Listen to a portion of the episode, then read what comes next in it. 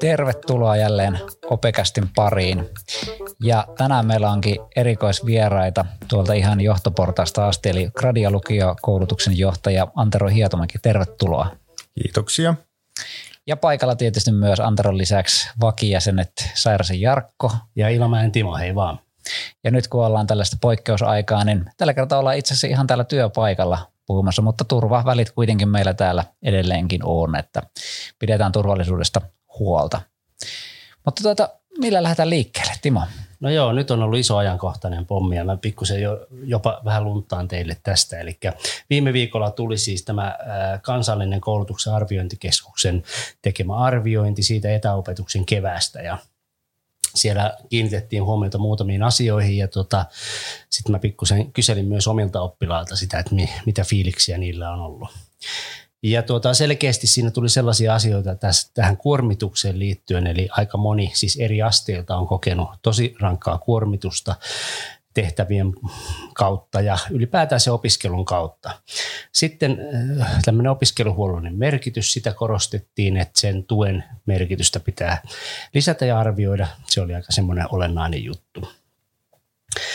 No sitten selkeästi yksi asia oli myös kodin merkitys, eli nähtiin, että sekä peruskoulussa että lukiossa, jos koti pystyy tukemaan asioissa, niin se, se, se auttaa aika paljon, että siihen kiinnitettiin huomiota.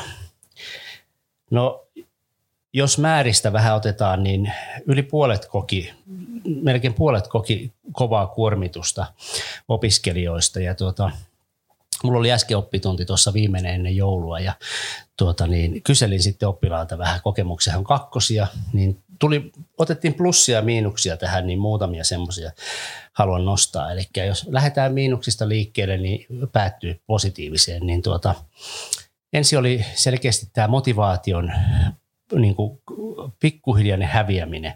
Ja perustelu oli minusta aika mielenkiintoista just se että, se, se, että kun sä et enää näe sitä kaveria, niin se vaikutti myös osalla myös niin kuin motivaation, että se, se oli semmoinen. Sitten toinen mun mielestä konkreettinen neuvo, minkä he antoi, niin että opettajien pitää opettaa vieläkin enemmän kuin normaalisti rautalangasta asioita. Eli se oli selkeästi sellainen toive, kun kysyin, että jos jatketaan taas keväällä, niin minkä vinkin annatte? No sitten mun mielestä semmoisia kivoja positiivisia asioita oli myös se, että on saanut edetä omalla tahdilla, paremmin, ehkä paremmin kuin kouluopetuksessa normaalisti. Eli, eli on tavallaan pystynyt eteen nopeammin, jos haluaa. Sitten on ollut sellaisia positiivisia, että vapaa-aikaa on ollut toisaalta enemmän kuin ei ollut siirtymiä. Monilla on pitkät koulumatkat, eli he on saanut nukkua enemmän. No mua puhutteli sellaiset asiat, nämä viimeiset, eli Eli tota, niin, tuli tällaisia, että on oppinut itsestään enemmän. Tavallaan on oppinut itsestään että esimerkiksi piirteitä, että mä oonkin aika sinnikäs, että mä jaksan taistella, vaikka, vaikka tuntuu rankalta. Eli mun mielestä tällaiset niin oivallukset opiskelijalle on myös todella arvokkaita silloin, kun ei välttämättä asiat ole helpoimmin tavallaan mennyt. No ja sitten yksi oli vielä, että on ehkä ymmärtänyt sen, että mikä on itselle tärkeää sekä oppiaineissa että muutenkin, että on tavallaan semmoista hyvää priorisointia tullut. Että tässä oli nyt se ylätason arvioinnista muutama ja sitten tosiaan noita opiskelijoiden kommentteja. Eli mitä tämä teillä herättää? Joku siellä. Kyllähän tuo kovin, kovin niin kuin tutulta kuulostaa, että tällaisia asioitahan siinä jo heti kevään aikana, kun niitä opetukseen siirryttiin, niin alkoi jo etukäteenkin osattiin, osattiin tietysti pelätä tiettyjä asioita tai, tai arveltiin, että tämän tyyppisiä ongelmia tulee ja, ja, ja viestiä erilaisissa kyselyiden kauttahan sitä on sitten pitkin matkaa saatu sieltä opiskelijoilta niin kuin sitten opet, opettajaltakin. Ja tota, niinhän se on, että ihmiset on erilaisia ja oppijat on erilaisia, erilaisia ja toinen kykenee paremmin itseohjautuvaan toimintaan ja, ja tuota, tuolla etänäkin, etänäkin pystyy hyvin opiskelemaan ja, ja tuota, ikään kuin itseään johtamaan. Ja toinen taas sitten karppasi enemmän sitä vieressä, vieressä olijaa ja kulkija, kulkijaa ja opastajaa.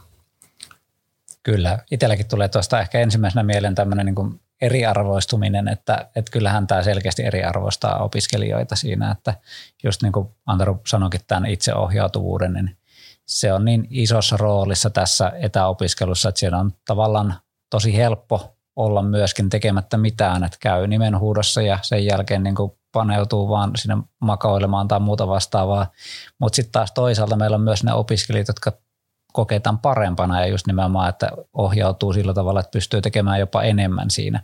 Mulla omalla kurssilla, niin tällä hetkellä meillä on kaksi kurssia menossa tuossa ja me on nyt ottanut sitä viime kertaisesta opekästä vaarin ja ollaan käytetty sitä videoyhteyksillä näitä, niin kuin tavallaan ollaan vähän ryhmäydytty siinä ja sitten hoidettu ja minusta se on ollut kyllä todella suuri edistysaskel siinä, että nyt näkee niin kuin ne keskustelijat siinä tietokoneen kuvaruudulla.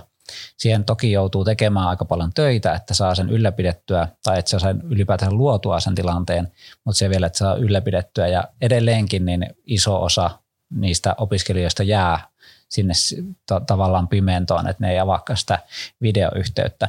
Ja tämä on niin kuin sillä tavalla niin kuin haastava, että niiden kanssa on tosi kiva tehdä töitä, jotka siinä on videokuvalla esillä siinä, mutta kun en minäkään nyt voi pakottaa sitä kaikkia siellä, että nyt ei ole pakko laittaa. Siellä on helppo ainakin sitten, jos pakottaisikin, niin sanoo, että no ei kamera vaan toimi tällä hetkellä. Että. Joo, kyllä tässä on sellaiset kliseiset selitykset on, on huomattu myös. Must, totta, ja, mutta toi on hyvä, että, kaikki, että ihan samalla tavalla lisäsin vuorovaikutusta sen edellisen keskustelun jälkeen ja, ja tuota, musta on tosi hyvä, että ensinnäkin meillä on koulutusta taas tulossa lisää. Kyllä se avaa silmiä, kun sitä niin kuin tuota, vaan pohditaan, että millä tavalla sitä vuorovaikutusta saadaan. Ja silloinkin, kun esimerkiksi meillä oli opiskelija kertomassa ihan, että minkälaiset asiat heille voisi toimia ja näin, niin kyllä ne vaan toimii, mitä he niin kuin esittää. Mutta tämä oli tämmöinen niin alkulämmittely nyt tähän. Kyllä, ja tämä ei ollut oikeastaan alkulämmittely, mutta tämä oli itse asiaa siinä, että me täällä käsitellään mennyttä vuotta ja tulevaa vuotta, että me eletään suhteellisen poikkeuksellisia aikoja. Varmaan kaikki on jo kyllästymisen asti niin kuin omalla tavallaan saaneet tästä koronasta, mutta miltä se korona nyt on näyttänyt sieltä johdon suunnalta, että, että me opettajat täällä kärvistellään hybridiopetuksen kanssa ja opiskelijat kokeilee tota itseohjautuvuutta, niin miten se niin kuin johtajan pallilta näyttää tämä koronatilanne ja opetus siellä? Tärkeä asiahan tuli tietysti tuossa juuri äsken, eli miten ne opiskelijat sen asian kokee ja miten ne selviävät sen oppimisensa kanssa kanssa ja sitten edelleen se, että miten me voitaisiin paremmin tukea niitä erilaisia oppijoita, oppijoita näissä tilanteissa sekä puhtaassa etäopetuksessa että sitten näissä hybridimaailman malleissa, johon, johon nyt sitten on, on tilanteen pakosta jouduttu, kun kuitenkin ihan oikein minusta valtakunnan tasolla hallitus on hahmottanut, että on tärkeää pitää koulut auki ihan lähiopetuksessa mahdollisimman pitkään – pitkään, mutta sitten toisaalta kuitenkin oirehtivana ei saa tulla kouluun ja sehän on meidät pakottanut tähän hybridiin, että, että vaikka meillä on periaatteessa lähiopetus, niin pitää mahdollistaa, mahdollistaa sitten se, että ihmiset eivät oireisina tule kouluun eivät, ja toisaalta sitten kotijäämisen takia eivät jää jälkeen siinä oppimisessaan. Ja toisaaltahan me ollaan tietysti myös haluttu tiettyä väljyyttä saada tänne koulu, koulurakennukseen myöskin sen koronaturvallisuuden näkökulmasta.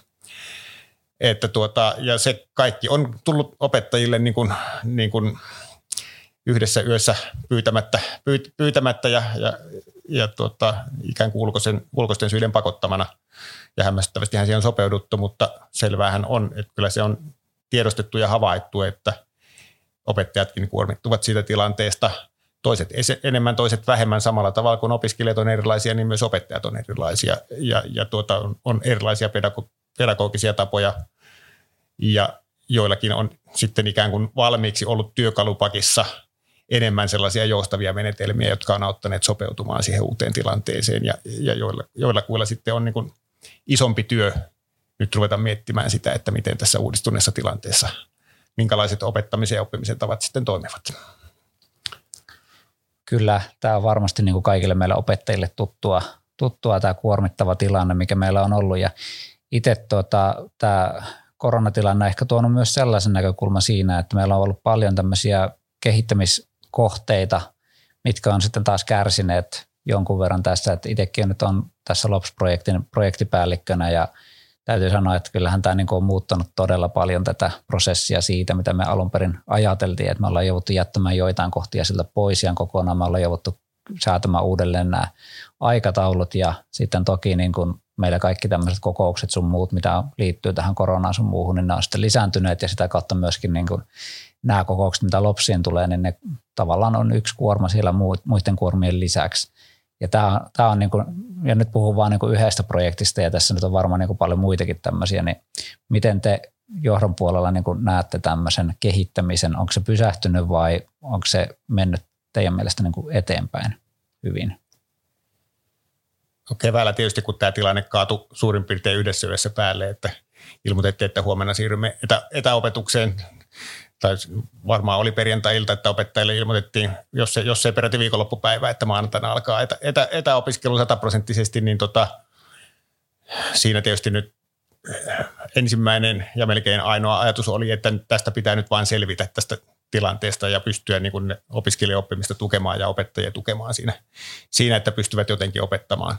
Ja silloinhan me ihan tietoisesti niin tässä LOPS-työssä kuin monessa muussakin kehittämisasiassa niin otettiin niin kuin aika lisää tai hidastettiin tahtia suunnitellusta, jotta ihmisten voimavarat keskittyisi ja riittäisi siihen, siihen opetukseen. Mutta että eihän se niin kuin auta, että pakko niitä montaa muutakin asiaa vaan täällä koulunpidossa on, on viedä eteenpäin kun, kun itse sitä ydinopetusta.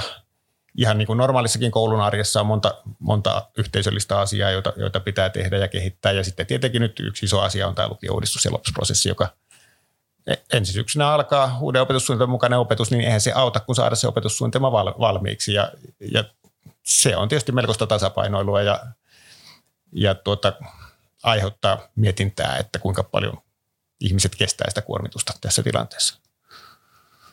Joo, kyllä itsekin kun aineryhmä vetäjänä tällä koululla ollut, niin kyllä tässä niin kuin monta asiaa on kyllä mietitty siis ja, ja niin kuin pohdittu, että miten se, miten se tulee niin kuin käytännön tasolla tapahtumaan. Ja kuitenkin niin kuin aika hyvä usko kuitenkin mun mielestä on ollut koko ajan se, että kyllä ne asiat sitä syksyllä sitten tavallaan on valmiina ja, lä- ja lähtee siitä liikkeelle, mutta tota, ehkä niin kuin silleen niin kuin, mun mielestä tässä on oppinut semmoista, että vähän semmoista, että no katsotaan sitten vaiheittain, että miten se homma lähtee. Että mun mielestä ihan kaikkea ei tarvitse edes tietää etukäteen kuvaa kahta vuotta eteenpäin, mitä se tulee olemaan. Et mennään eka jakso kerralla, katsotaan, miten, miten se homma lähtee liikkeelle ja parannetaan siitä. Ihan niin kuin tässä etäopetuksessakin on tehty, että onhan tämä parantunut huomattavasti siitä, mitä se aluksi oli kehittynyt tosi paljon, että, että mun mielestä tämmöinen eh, niin kuin kokeile ja kehitä toimii tässä mun mielestä aika kivasti.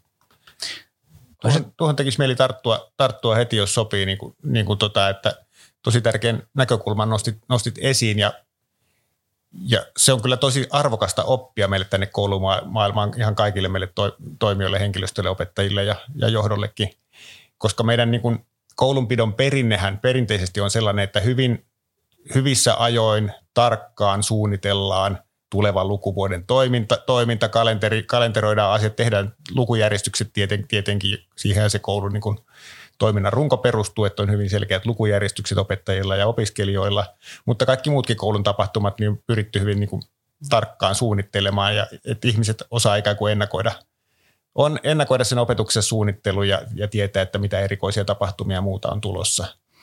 Ja se on niin kuin hirveän arvokas ja hyvä perinne, mutta se toinen puoli on juuri sitten se, että et, et sitten kun tulee yllättäviä tilanteita tai pitäisi joustaa, niin, niin onko meillä miten hyvin kykyä siihen. Ja tämä aika nyt on meidät pakottanut opet, opettelemaan sitä ja todella niin kuin toivotaan, että, että tästä jää, sitten kun ajat normalisoituu, niin kuitenkin se oppi jää tähän, että ehkä uskalletaan pikkusen enemmän heittäytyä, heittäytyä ja luottaa siihen, että kyllä pystymme sitten tarvittaessa niin kuin improvisoimaankin tai lyhyemmällä tähtäimellä niin kuin suunnittelemaan ja säätämään asioita.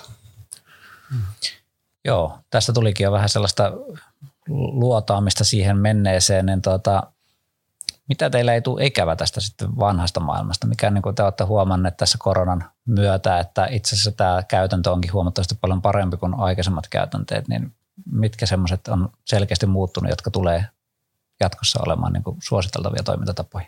No ainakin käytännön, mä oon todella paljon tykännyt siis näistä siis Teams-koulutuksista, sellaisista, mitä meillä on ollut, jotka on ollut mun mielestä aika äh, raskaita monesti tuolla iltapäivällä kolmesta kuuteen, mutta se ei ole yhtään niin rankkaa enää, kun sä oot kotona sitä niin kuin tekemässä siinä ja teet vaikka ruokaa välillä ja kuuntelet hyvää, hyvää luennoitse, että tosi paljon on tykännyt. Yritän en, ensi vuonna, pitää vaan ruveta pongaamaan taas lisää eri hyviä koulutusjuttuja ja sitten kyllä toinen tämä meidän kokouskäytäntöjen niin kuin monipuolistuminen tai ylipäätään keskustelu ja monipuolistuminen, että ei ole mitään kynnystä enää oikeasti kellään soittaa videopuhelua jollekin ja käydä asiaa läpi ja, ja näin. Et mun mielestä kyllä tämä on ehdottoman hyvä niin kuin kehitysaskel, jos tästä pitää niin kuin nyt posia ottaa, niin varmasti tulevaisuuteen. Niin kuin vaikea kuvitella, että palataan aikaan enää, että videoneuvottelu tai videoyhteys ei ole käytössä kyllä, kyllä komppaan tuota, että niin kuin kokousmatkoihin niin kuin kuluvaa aikaa ei tule ikävä, ikävä siihen, että siirrytään paikasta toiseen tai jopa paikkakunnalta toiseen.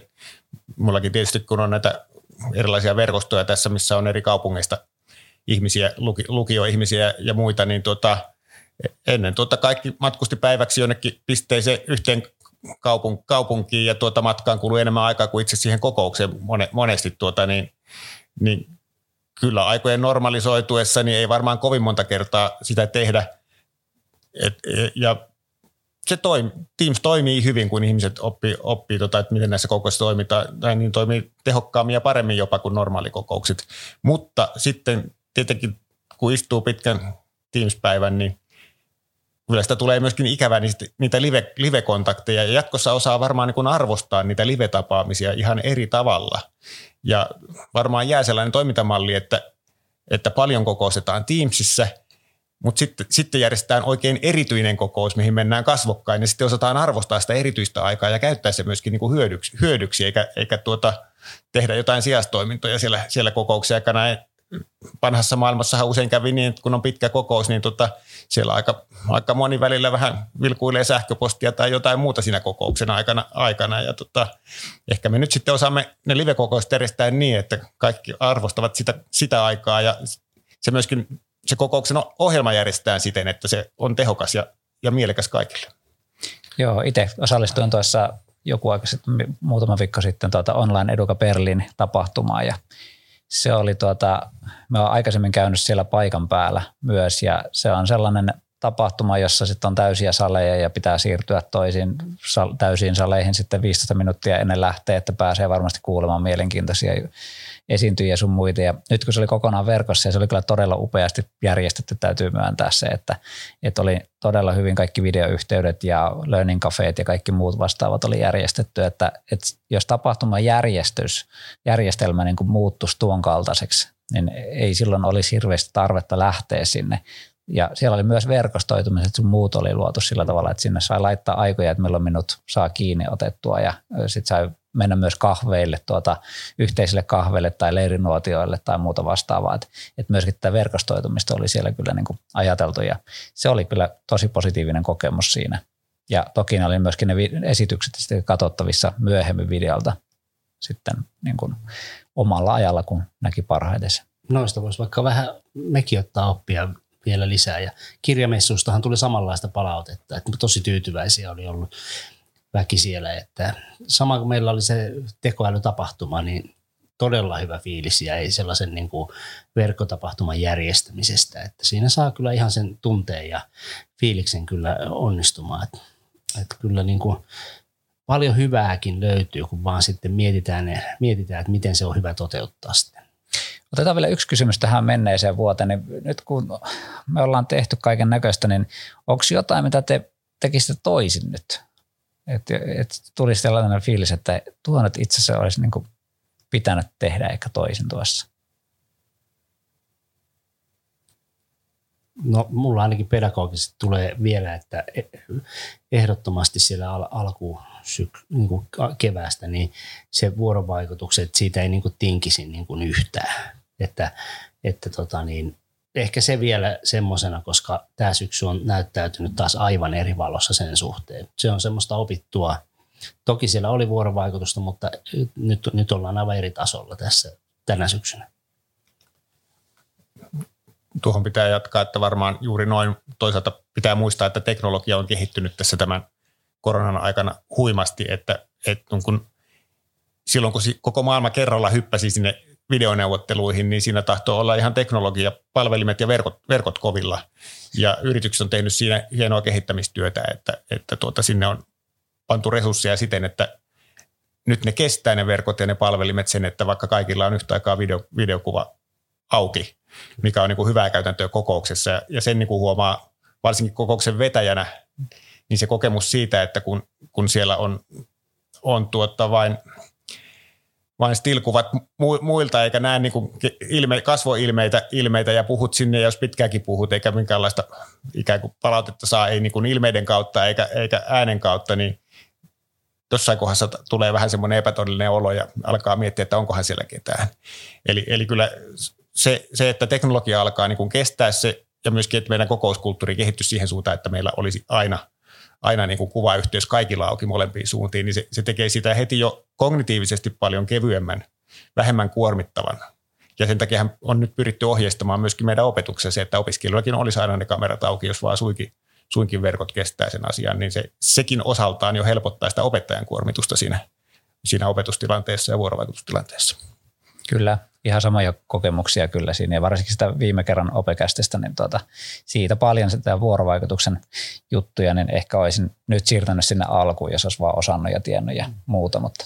Jännä, että reflektoidaan itse itseämme. Toki siinä oli se kolmas osapuoli juuri avaamassa, tai kaksi osapuolta, opiskelija ja kouluttaja. Niin Joo, ja se oli, se oli jotenkin jännä siinä, että sitä ei ollut ennen ajatellut niin ilmiselvää asiaa, että se, se oli uskomatonta, miten se niin kuin avasi sen. Mutta hei, mennään eteenpäin, siis ihan niin kuin ajallisestikin eteenpäin. Lähdetään miettimään sitä, että nyt meillä on tuleva vuosi ja taas tuleva vuosi on niin kuin täynnä kaiken näköistä jännää. Ja tuota, jännä voi olla tässä nyt joillekin positiivinen, joillekin negatiivinen sana, mutta, tuota, mutta joo, eli tällä viikolla myöskin tehtiin valtakunnallisesti iso päätös, eli oppivelvollisuuden pidentäminen, niin tuota, minkälaisia ajatuksia tämä tässä herättää? No tuo, niin. Tätähän tietysti on valmisteltu jo hyvin pitkään, että sehän ei enää tullut yllätyksenä tässä vaiheessa, vaiheessa, vaiheessa ja, ja siihen on monta, päästy onneksi monessa yhteydessä kommentoimaan, että mitä se tällä käytännössä niin kuin koulutuksen järjestämisen näkökulmasta tarkoittaa. Sen verran varmaan tässä on paikallaan sanoa tai muistuttaa, että, että koulutuksen järjestäjät olivat hyvin yksimielisesti sitä mieltä, että ensi syksy tulee liian pian, että niin kuin vuodella eteenpäin olisi se aloitus, aloitus pitänyt siirtää, mutta että valtioneuvostolla oli nyt hyvin voimakas koulutuspoliittinen tahtotila tässä yhteydessä, johon on omat perusteensa tietenkin olemassa, olemassa että se alkaa jo ensi syksyllä, niin tarkoittaahan se sitä, että tämän koronakoulun pidon keskellä niin meillä, ja op, uuden opetussuunnitelman valmistelun keskellä, niin meillä on vielä pikkusen muutakin puuhaa ensi keväänä, kun mietitään, että miten ne oppimateriaalit valitaan siihen uuteen opetussuunnitelmaan, sitä tietenkin mietittäisiin muutenkin, mutta nyt sitä mietitään erityisesti myös siitä näkökulmasta, että mitä ne maksaa ja miten me ne opiskelijoille saamme toimitetuksi. Eli, eli tuota, onko meillä niin voimavaroja tilata tai järkeä tilata printtikirjoja, vaan mennäänkö me hyvin puhtaasti sähköiseen maailmaan oppimateriaaleissa. Ja toden, todennäköisesti että tämä vie meitä hyvin voimakkaasti sinne sähköiseen suuntaan, suuntaan, koska se tuo sitä joustoa, helppoutta siihen, että kun opiskelijat valitsevat ja vaihtavat valintojaankin kesken kaiken, niin tota se sähköinen materiaali on sitten helppo, helppo toimittaa sille opiskelijalle, kun hän muuttaa sen valintansa, mutta jos meillä pitäisi printtikirjoja ruveta tilailemaan, niin siitä tulee logistisesti hyvin, hyvin haastava juttu. Tosi hyvä pointti kyllä tuo. Just itsekin mietin tietysti niin kuin lähinnä tätä oppimateriaalikysymystä tässä ja että et kuitenkin niitä, niitäkin tarvitaan, ettei olla tilanteessa, jossa opettaja on se pelkkä oppimateriaalin tuottaja, että siihen ei aika riitä. Toki me niin, kuin niin sanotusti rikastetaan sitä materiaalia aina omilla jutuilla, mutta kyllä laadukas materiaali lukioonkin on niin kuin tärkeä homma. Itse kyllä kun niin kuin liputan vahvasti se, siirtymisestä sähköiseen materiaaliin kyllä tässä tilanteessa, että tota, nyt on se hetki mun mielestä, jolloin se on niin kuin luontevaa tehdä. Joo, ja sitten meillä tulee myöskin nämä tietokonehankinnat ja kaikki tällaiset, tällaiset niin tuota, siihen liittyy myöskin paljon kysymyksiä, että, että miten jos joku haluaa tuoda oman koneen, niin onko hän oikeutettu tällaisen tietokoneeseen ja sitten toisaalta tuleeko tuki tälle tietokoneelle meidän digipalveluilta ja että tässä on paljon paljon niin kuin näitäkin kysymyksiä sitten vielä ratkottavana. No, Santerolta kiva kuullakin, että onko tätä, tästä asiasta, koneasiasta, koska itsellekin joku opiskelijat sanoi, että hän haluaa käyttää omaa mäkkiä tai haluaisi käyttää, jos tulisi niin kuin uutena. Niin oletteko vielä tänne asti päässyt miettimään? kyllä minun käsitykseni mukaan siis koko valtakunnassa se perusajatus on se, että eihän meillä ole mitään perustetta kieltää opiskelijaa tuomasta omaa konettaan. No korkeintaan tulee äkkiä mieleen se, että jossain tenttitilanteessa, niin, niin onko siinä nyt sitten jonkun, jonkun vilpin estämisen takia, takia sitten perusteita estää sitä, mutta että eh, eiköhän se, sekin nyt sitten ole toisin, toisin hoidettavissa ja Apittihan tietenkin hoitaa sen asian jo jo joka tapauksessa, mutta tokihan meillä tehdään jatkossa edelleen muitakin muunkinlaisia sähköisiä kokeita kuin apettikokeita varmasti. Mutta että pitäisin, pitäisin yllättävänä, jos päädyttäisiin sellaiseen ratkaisuun, että, että opiskelijan on pakko käyttää vain ja ainoastaan sitä konetta, minkä, minkä koulutuksen järjestäjä hänelle sitten toimittaa. Tässä nyt tulee itsellä mieleen myöskin se eräs jakso meille, tuota, jossa haastateltiin Kyösti Värriä, jossa tuota, kysyttiin myös tästä oppivelvollisuuden pidentämisestä ja ja hänellähän oli semmoinen näkökulma myös siihen, että, että nämä lukiot tulee eriytymään niin kuin toisistaan, että meillä tulee tämmöisiä niin kuin enempi ehkä kaupunkien tai kaupunkikeskusten tämmöisiä elittilukioita ja sitten syrjäkylien sitten pienemmistä lukioista tulee niitä, jotka niin kuin menettää sitten niitä, koska näillä pienillä lukioilla yleensä on ollut tämä etu siinä, että he ovat voineet tarjota tietokoneen siinä ja sitten vielä tämä kulkemisen avustaminen pitenee, niin tuota, nyt entistä pidemmät matkat pystytään kulkemaan sitten niin kuin ilmaiseksi tässä. Ja tämän sitten Kyöstin mukaan oli sitten tämmöinen näkemys, että saattaa tulla tämmöinen ilmiö. Että ja tästä keskittymistä. Kyllä, keskittymistä nimenomaan. Tota, tuo on tietysti hyvin relevantti kysymys, joka niin kuin pohjimmiltaan tietysti lähtee tästä vapaasta hakeutumista toiselle asteelle, joka nyt on ollut, ollut meillä kymmeniä, kymmeniä vuosia tässä. Ja, ja eihän tämä mikään uusi tilanne ole. Kyllähän ennenkin niin kuin bussit kulki kahteen suuntaan Jyväskylän ja Jyväskylän maalaiskunnan välillä. Eli, eli tota, maalaiskunnan puolelta tuli osa lukiolaista kaupungin lukio, lukioihin ja se johti sitten siihen, että osa kaupungissa asuvista lukiolaisista kulki toiseen suuntaan bussilla maalaiskunnan lukioihin, joissa oli sitten tilaa, kun kaupungin lukiot tulivat täyteen. Ja tästähän tuossa Kyöstin kommentissa on juuri niin kuin kysymys, että, että ikään kuin vahvistuuko tämä ilmiö nyt sitten, kun tähänkin asti on tietysti ollut sitä koulumatkatukea, mutta siinä on ollut oma vastuu, ja nyt kun se oma vastuuosuus poistuu, niin, niin, niin millainen vaikutus sillä on, sitähän voimme vain arvailla tässä vaiheessa, että onko sillä merkittävä vaikutus va, va, vaiko eikö. Ja sitten se, että osa pienistä lukioista tosiaan on, eivät toki kaikki, niin on tarjonnut näitä ilmaisia tietokoneita ja maksuttomia oppimateriaaleja. Siitä voidaan tietysti kysyä, että onko se nyt niin kuin oikea ja relevantti tapa ikään kuin, kuin tuota, kilpailla opiskelijoista. Et tota, itse toivoisin tietenkin, että kun Suomessa on laadukkaat lähilukiot, ja sen olen monen kertaan tälläkin seudulla sanonut ääneen viimeksi tänään Gradian valtuuston kokouksessa, kun tämä asia nousi sielläkin esiin, että meidän lähilukiot olisivat niin houkuttelevia niiden oman kunnan opiskelijoiden näkökulmasta, että he jäisivät, jäisivät niin kuin pääsääntöisesti siihen omaan hyvään lähilukioon, joka tarjoaa turvallisen hyvän oppimisympäristön ja säästyy sitä aikaa sitä matkustamisesta. matkustamisesta. Ja tota, mutta että realiteettihän on ollut itsekin entisen maalaiskunnan pienessä lukiossa olleena tuossa lähellä, niin kun tutkittiin ja kyseltiin opiskelijoiden valinnoista, niin realiteetti on se vain, että mitä nuoria nämä kaupungin valot sinänsä osaa niin kuin vetävät. Et riippumatta siitä, että mikä se itse asiassa se niin kuin lukion tarjonta on, niin, niin tota pelkästään se, että pääsee sinne isompiin ympyröihin kaupungin valo, valoihin, niin tota on sinällään jo vetovoimatekijä. Ja sitä on tietysti hyvin vaikea, vaikea niin kuin poistaa nuorten mielestä pelkästään niin kuin sen lukion omilla toimenpiteillä. Ja nähtäväksi tietysti jää, että miten, miten tämä asia, asia nyt sitten jatkossa menee. Mutta varmasti on erittäin tarkasti seurattava asia ja sitten mietittävä, mietittävä ikään kuin seudullisesti myöskin sitä, että, että voidaanko asialle jotakin tehdä. Lukion aloituspaikkojen mitoitus on tietysti yksi asia, joka siihen vaikuttaa – vaikuttaa, mutta tota, silläkin on tosiaan vaikutuksensa niihin ympär, ympäröiviin lukioihin. Pakko tuohon muistella opovuosia, niin ykkösiltä tuli tosi usein vastauksena, että halusin tavata uusia ihmisiä. Se on tosi ymmärrettävää. Ja sen takia lähti sieltä tutusta, jossa peruskoulu saattoi olla samassa, niin lähdettiin sitten eteenpäin.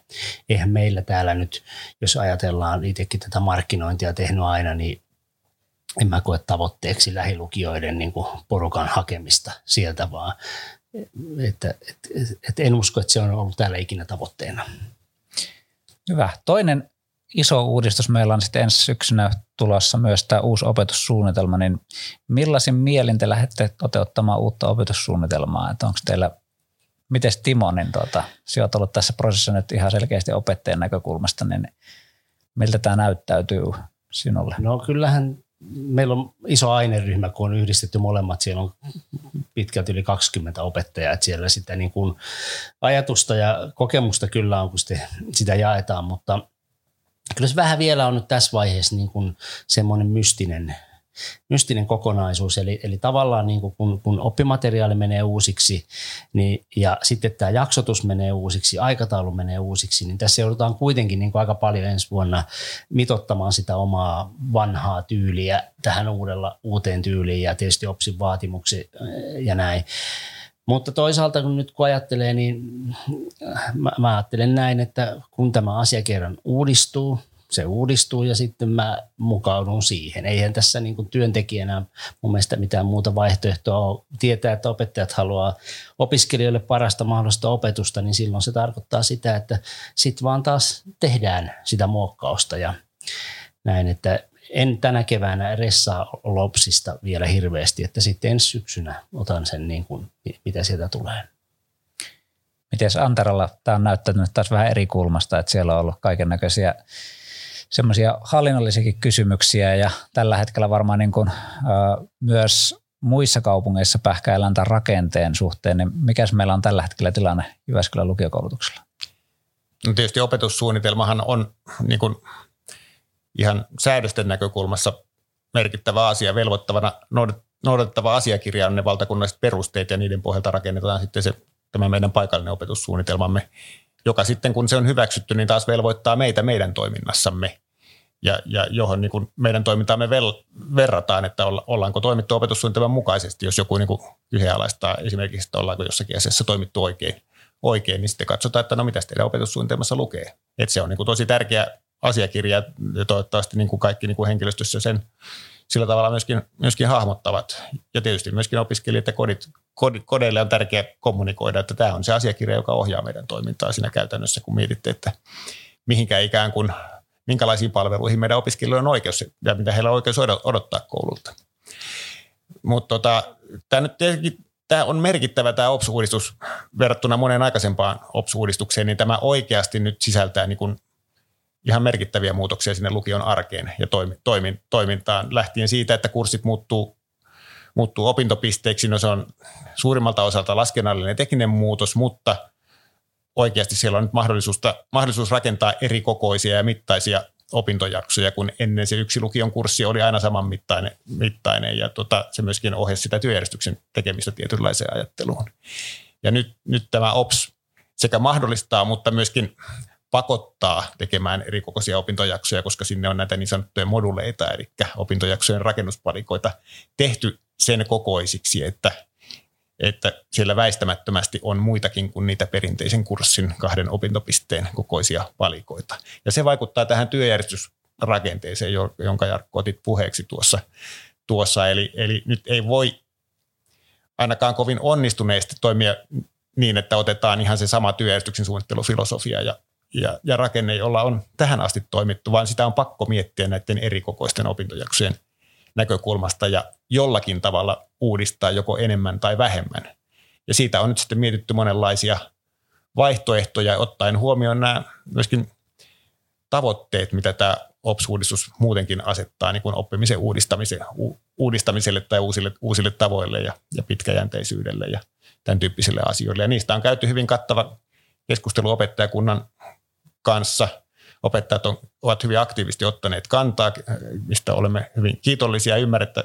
Eli se kertoo siitä, että opettajat ymmärtää, että tämä työjärjestysrakenne vaikuttaa merkittävästi jokaisen arkeen, arkeen ja, ja tuota, on hyvä tilanne, että meidän yhteisö on laajasti osallistunut ja opiskelijoita on myöskin saatu, saatu näkemyksiä. Ja nyt sitten tullaan kohti sitä vaihetta, että meidän pitää päättää, että – minkälaiseen rakenteeseen lähdemme ensi lukuvuoden työjärjestyksiä suunnittelemaan. Se ei ole helppo päätös, koska ei ole olemassa yhtä ainoa oikeaa ratkaisua ja mikään ratkaisu ei ole niin kuin kaikkien näkökulmasta ja jokaisen asian näkökulmasta täydellinen, täydellinen, vaan joka tapauksessa joudutaan tekemään kompromissia ja kompromissien tekeminen on aina tietyllä tavalla haastavaa, mutta kyllä me riittävän hyvän rakenteen varmaan jokaisen näkökulmasta sitten saamme ja opimme myöskin sen kanssa elämään.